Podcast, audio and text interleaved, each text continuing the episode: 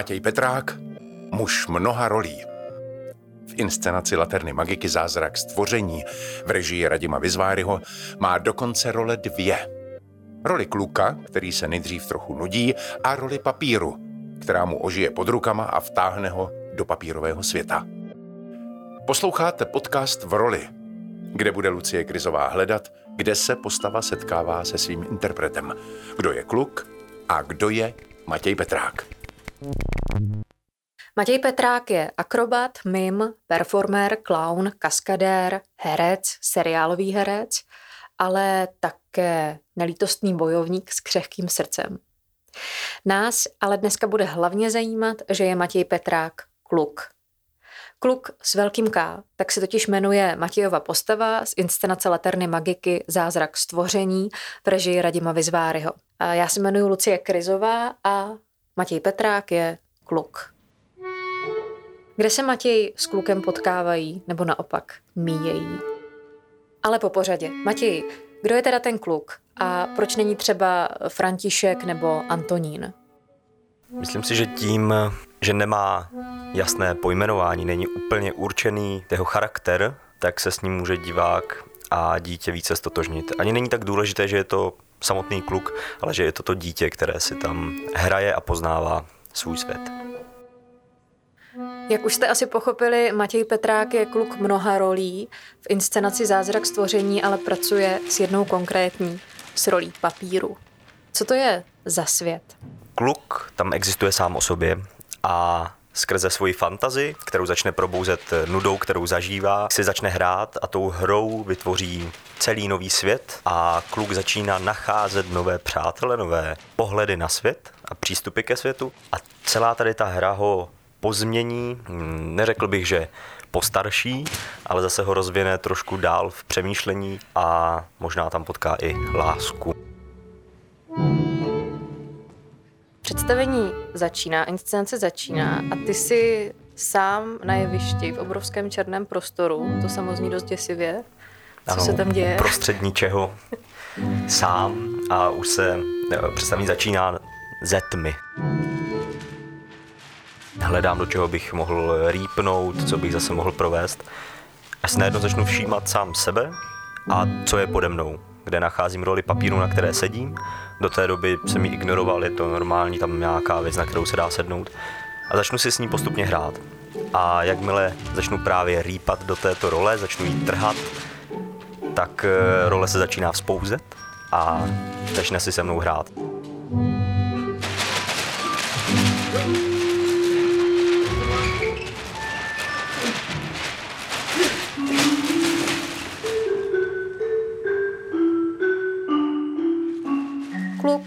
Sedí na roli a nudí se. A přesně tahle nuda vytvoří ten zázrak z názvu, prostor pro to, aby něco vzniklo. Já jsem někde četla nějaký citát, eh, samozřejmě už jsem ho přesně nedohledala, ale byl o tom, že umění jako takové vlastně nudu bytostně potřebuje. A nemyslím tím teď takovou tu apatickou, demotivující nudu, ale spíš takovou nějakou zvídavou nudu. Jak to um, má nebo měl v dětství Matěj s nudou? Já jsem měl jako menší uh, problém s tím, že to, co mě nebavilo, jsem u toho nedokázal vydržet, ale tak, že se to řešilo i s pedagogicko-psychologickou poradnou a podobně. Děti to tak mají. Ale nějak dospělí lidé okolo mě to nebyli schopni pochopit. Já se nudil tehdy, když jsem nemohl dělat to, co jsem chtěl, anebo musel jsem dělat to, co dělat nechci. Kluk se nudí a začne mu ožívat papírová role. Je to tak, že ten papír ožívá skrze performera nebo performer skrze papír? Jak je to při práci s rekvizitou? Na začátku jsem čekal, že papír bude užívat podle toho, co chci já, ale během zkoušení jsem spíš dělal to, co chtěl papír. a na to mě Radim upozorňoval, upozorňoval i zbytek souboru a museli jsme hodně poslouchat, teda do čeho ten papír půjde a do čeho ne. Eh, měli jsme pořezané ruce, podřené ruce a podobně. Já doteďka z představení odcházím s nějakou já si ho třeba někdy dávám do pusy a on velmi rád trhá tu kůži na rtech, jakmile je trošku vlhký a my se v tom představení samozřejmě potíme, takže vždycky mám někde kousek eh, řízlý, odštíplý nebo něco a člověk by čekal, jak ten papír je jemný, ale dokáže potrápit. A ty tam pak pracuješ eh, s technikou klasického mimu, je to tak chvíli na začátku. Zkusíš popsat, co, co tam s tou rolí provádíš? Jsou to takové základní hm, principy nebo prvky eh, v pantomimě. Eh, je tam tah, tlak, kombinace akrobatických prvků. Prvně ta role začne ožívat sama, kdy mě vytáhne až do stoje z toho, jak na ní sedím a začne mě tahat po z jedné strany jeviště na, na druhou a já jí to chci vrátit, chci si ji dostat na to místo, kde chci já.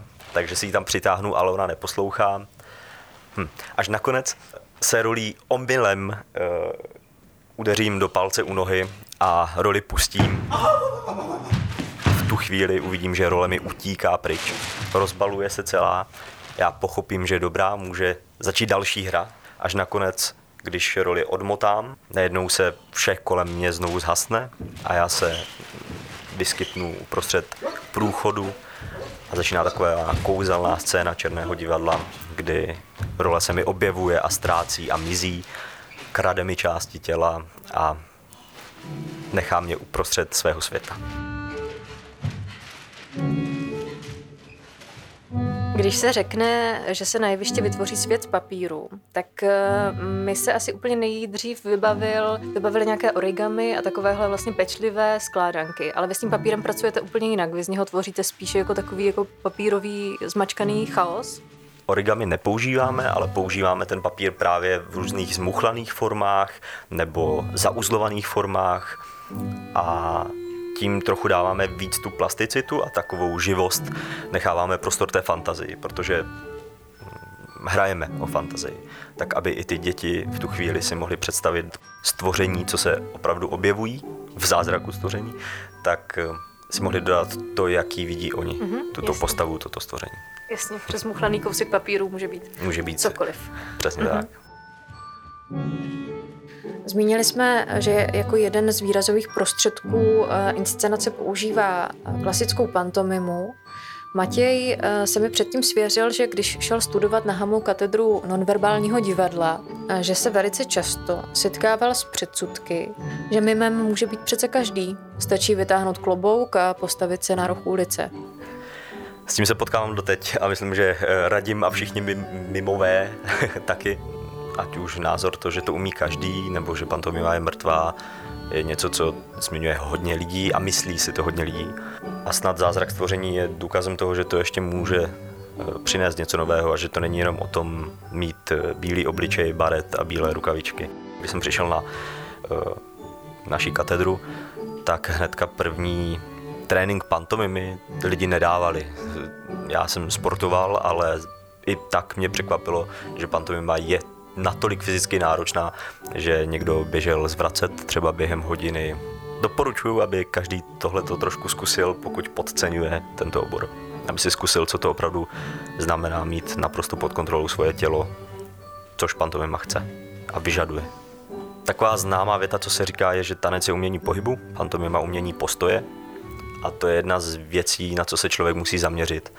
Na to, že svým postojem, gestem, musí naprosto vyjádřit to, co chce. Být ve fyzické kondici a být schopný opravdu pohnout jednotlivými částmi těla, izolovat je a dělat to vědomě.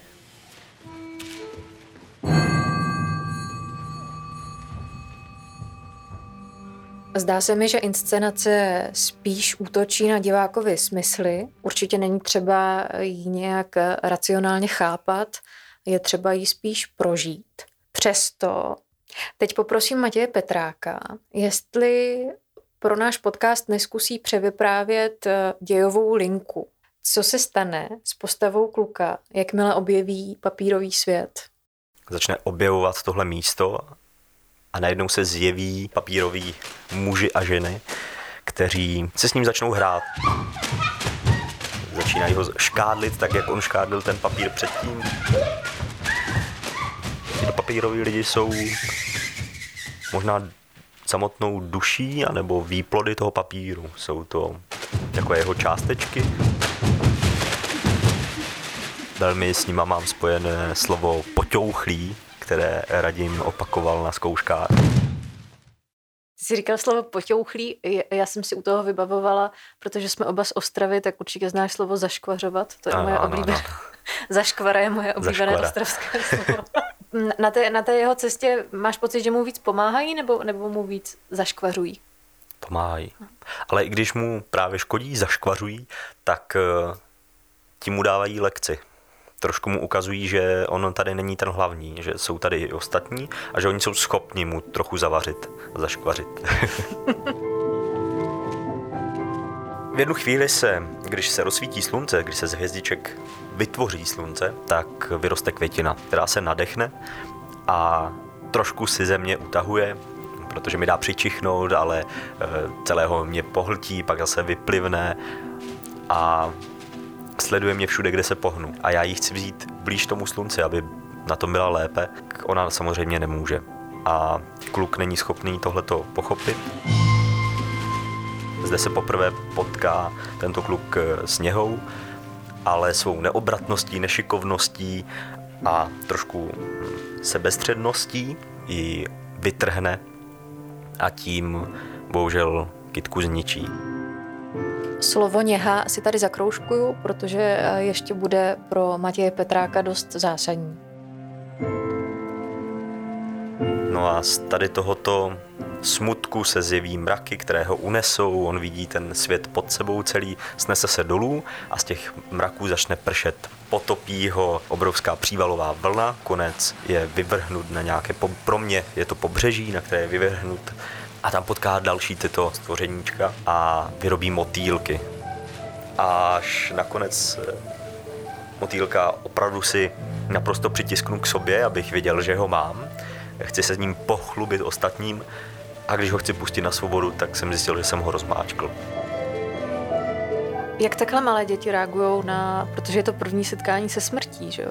Jasně, že tam byla květina utrhnutá, ale najednou je to živý tvor a zabít motýlka vlastně i ve skutečnosti nemusí být z papíru, ale motýlek samotný je hrozně křehký. Myslím, že i u dětí se to stává. Já teda nevím, jestli je to pravda nebo ne, ale jako malému mu říkali, že se nemají hladit motýlci po křídlech, protože tam jinak eh, už nelétají potom a to je věc, co to dítě chce a pravděpodobně se to dozví až tehdy, když to udělá. Teda aspoň u mě to tak bylo, co si pamatuju. je, tam, je tam pro tebe ta symbolika že je to nějaký dětský hledání nebo jako osahávání dobra a zla? Řekl bych za mě, že ano, ale spíš eh, to není směřované tak, že tady na světě existuje dobro a zlo, ale že i v nás je ta dobrá stránka a ta zlá. A je jenom na nás, kterou se vydáme, jak se rozhodneme a že ačkoliv něco myslíme dobře, tak je dobré si vyslechnout, jestli to tak chtějí i ostatní. Jestli opravdu to, co děláme s tím nejlepším vědomím, jestli je opravdu ono. Mm, takže ten kluk je trochu takový slon v porcelánu. Přesně, to byla jedna z věd, eh, co mi Radim říkal, přesně slon v porcelánu a to mi naprosto eh, vyhovovalo tento start, protože na začátku zkoušení jsem se tak opravdu cítil teda. Princip vyprávění je tedy asi jasný. Malý kluk se nudí, projde nějakým portálem do světa, kde se má něco naučit. A je vlastně jedno, jestli jsou to děti, které najdou dveře ve skříni a vstoupí do Narnie, nebo jestli je to Alenka, která běží za bílým králíkem do jeho nory. Mě teď ale zajímá, jestli měl v dětství Matěj Petrák svoje fikční světy. Já jsem miloval fantazii, ať to byl Hobbit, Narnie, Pán prstenů a všechny další jiné, ne tolik známé třeba knihy, ale neustále. Já, kde jsem hodně utíkal, tak bylo eh, třeba na chalupu, na zahradu, kde byla taková škumpa eh, rozrostlá, byl to takový prales, jsme tomu říkali. A tam jsem si hodně rád hrál a od malička tím, že jsem vyrůstal v divadelní rodině, tak eh, mi nevadilo si brát kostýmy normálně ven a, a hrát si přímo takhle před všema, tak jak jsem chtěl, no to asi jsem nikdy problém neměl. A v naší rodině třeba i, i bratr nebrečel kvůli eh, prince, který bojuje s drakem, ale kvůli draka, kterému je setnuta hlava. Takže to si myslím, že máme asi tak nějak všichni v rodině. I máma, my jsme milovali třeba Odulu, eh, velkého pavouka z, z Pána prstenu a tady ty divné kreatury, takže k tomu mám blízko, to mám rád.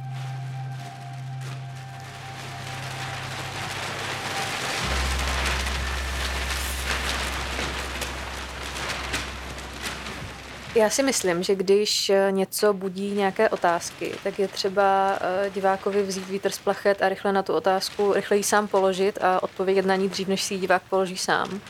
To znamená, koukám se na představení, kde se rolí kilometry papíru. Není to neskutečně neekologické? No, může se to zdát. Ehm, něco bylo řečeno, tak všechen papír se pak používá na výrobu sešitů a papírnických potřeb takže všechny ten papír se zužitkuje.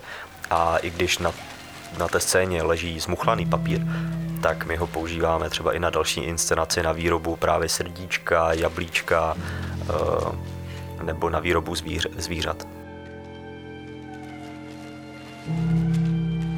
Než se kluk v papírovém světě naučí to, co se tam naučit má, zůstává za ním mrtvá květina, mrtvý motýlek a tím se dostáváme zpátky k tématu té něhy křehkosti.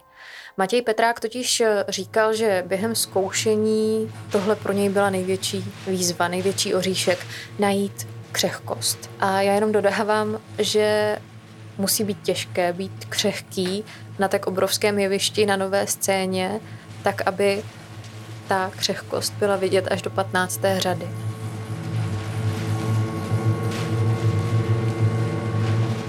Je to, je to trošku paradox, by se dalo říct.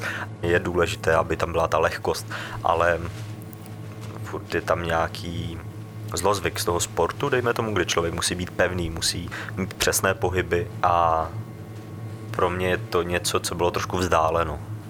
Tady taková ta jemnost nebo křehkost.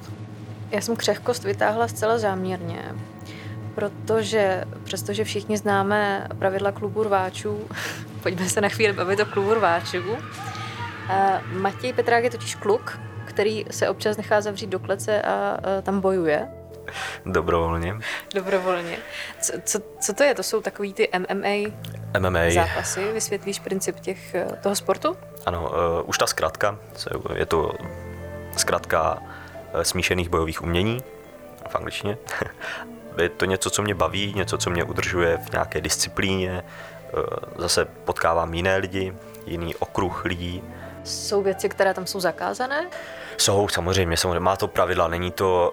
Uh, prvně třeba některé organizace se snažily dělat opravdu takový boj, aby byl co nejreálnější, ale postupně se uh, zaváděly pravidla a jsou tam, jsou dovolené kopy, údery, pěstmi, lokty, kolena, je zakázaná hlava, dávat hlavičku, ale je povoleno škrcení, páčení končetin a takovéhle eh, techniky, ale žádné kopání do rozkroku, žádné píchání do očí, tahání za vlasy, nic takového.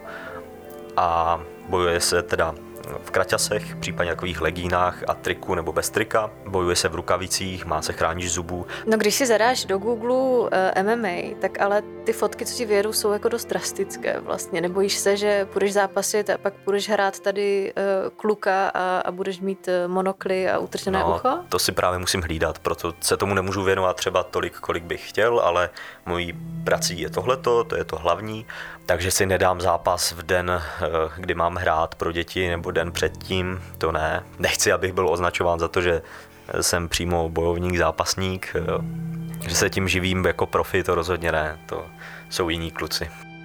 Ale vlastně mě to přivádí přesně na, na tuhle myšlenku, jestli uh, to, že teda v realitě působíš, uh, aspoň na mě, uh, vyrovnaně, tak jestli to právě není tím, že, že nějaký ničivý princip, nějakou agresi uh, si, si vybiješ v té, v té kleci. Jestli to jde zjednodušit na nějakou aniž bych se dopustila nějaké genderové zkratky na nějakou jako mužskou energii, ničivou sílu, kterou jako vybíjíš tím sportem? S nějakou naštvaností a agresí jsem se během dospívání potkával a je to něco, co reguluje tu zlost nebo vnitřní napětí. Teďka už se člověk často bojí něco říct nahlas a naopak se zase ozývají lidi, kteří by se radši ozývat neměli, podle mě. Je to nějaké vyrování se s problémy, nemusím tím pádem potom řešit úplné zbytečnosti, nemusím se naštvat na nějakou zbytečností. To jo, ale přece jenom to není minigolf, ale je, je to něco, kde s tou agresí jako pracuješ. Já si vlastně eh, já vlastně rozumím jako principu, že je to sport, vlastně ne nadarmo se říká bojová umění, že, že to má nějaké pravidla, nějakou disciplínu, že, že by to měli být vlastně jako féroví bojovníci, kteří pak doma nefláknou svoji ženě. Ale je to tak vždycky, jakože občas, když Není se koukáš na, na, na rozhovory s, s, s těmi zápasníky, co, co vyhrávají, tak nemám pocit, že to jsou... Ne vždy, no. Eh, je to o nějaké ctnosti, můžeme říct rytíř z kosti. A právě u těch kluků, co s tím začnou, tak většinou tam jdou podle vzorů, které vidí v těch médiích. Tamhle je trash talk některých zápasníků, kteří na sebe nadávají, nadávají na své rodiny, jeden druhému si dokazují v slovech, že jsou lepší a samozřejmě jeden z nich prohrát musí. Ale pro lidi, kteří tomu nerozumí, tak očekávají tady tuto agresi, tu, tu krev, různé šrámy a, a podobně. No mimo tělocvičnu, mimo tu klec, eh, když jdeš po ulici a vidíš nějakou, že se někomu děje nějaké příkoří? Na, na to mám uh, štěstí nebo smůlu, protože se nachomítnu těchto situací velmi často. I tohle je nějaká část toho, podle mě, bojovníka, který vždy nemá utíkat před něčím, co se mu nelíbí, co mu je nekomfortní, ale vždy jít z té komfortní zóny někde a pomoct ještě někomu. Co ty a bolest? Protože to tak trochu zní, jako že uh, jí malinko vyhledáváš. Uh, no, je to možné. Je to, je to něco, co mě fascinovalo možná do určité míry. Je to něco, co mi může pomoct. A je to taky něco, co je úplně některou chvíli zbytečné. A dá se to podle mě vypnout. Dá se to v určité chvíli ignorovat. Je to, je to nějaké signální tlačítko, že pozor, někdy člověk, když cítí bolest, může udělat zkrat a tím eh, ještě ublíží víc sám sobě nebo někomu jinému. Je to třeba u té akrobacie. Radši chvilku vydržet malinkou bolest a nepustit partnera, než cuknout, že jo, a, a spadnete všichni. A bolest je, je potřeba jí naučit se používat a vnímat opravdu, jestli je to jenom něco psychického, co je zbytečná věc, vlastně z racionálního hlediska, anebo je to něco, co mi už naznačuje, aha, už to je problém. Když se teda necháš zavřít do klece a, dobrovolně se necháš někým mlátit, tak e, to, to není zbytečná bolest? A většinou v tu chvíli to ani nevnímáte.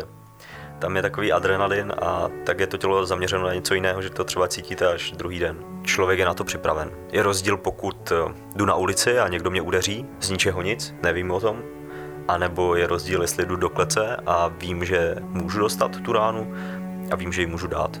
A obratem zpátky teda eh, k zázraku stvoření.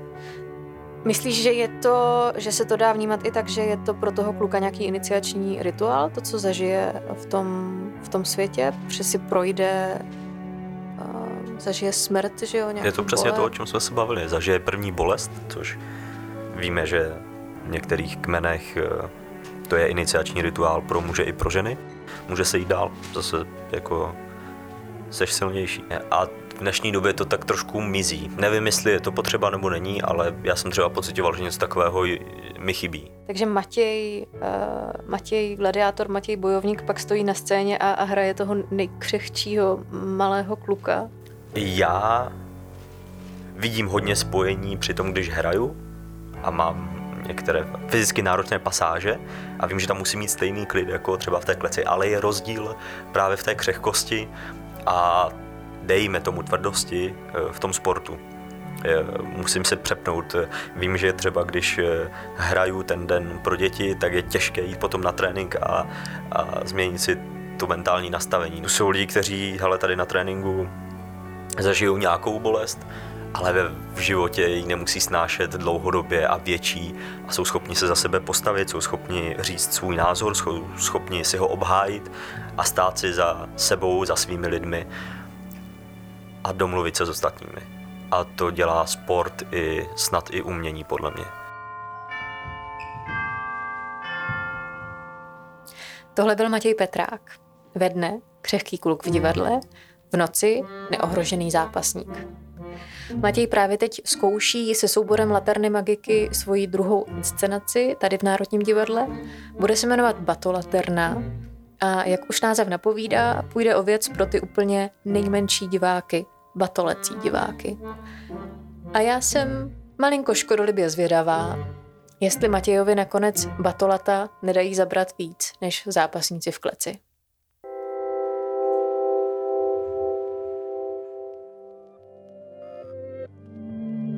Slyšeli jste epizodu podcastu Národního divadla z cyklu V roli, ve které se dnes představil mim, akrobat a herec Matěj Petrák. Ptala se Lucie Krizová. Hudbu inscenace Zázrak stvoření složil Ivo Sedláček. Moje jméno je David Matásek a přijďte na Matěje Petráka do divadla. Podcast v roli vyrobilo Národní divadlo ve spolupráci se Storylab Audio. Koncept a režie Lucie Krizová, dramaturgie a zvukový mix Damian Machaj. Podcastový kanál Národního divadla můžete odebírat na Spotify, Apple Podcasts a všech podcastových aplikacích. Těšit se můžete na spoustu zajímavého obsahu. Pravidelně vás vezmeme k jádru věci. Provádět inscenacemi vás budou přímo jejich tvůrci. Uslyšíte i divadelní magazíny a speciály. Vaše komentáře, náměty, připomínky, ale i pochvaly můžete posílat na e-mailovou adresu podcast zavináč národní pomlčka divadlo.cz. Děkujeme, že nás posloucháte. Naslyšenou u dalšího dílu a naviděnou v divadle.